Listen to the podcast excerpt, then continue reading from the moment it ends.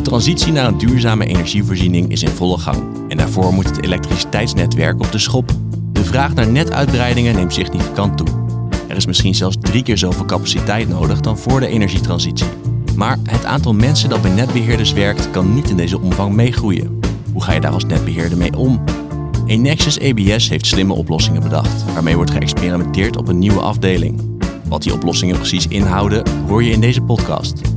Dus ben je nieuwsgierig geworden? Abonneer je dan via jouw podcast-app op Enexis ABS en de energietransitie. Wat nu?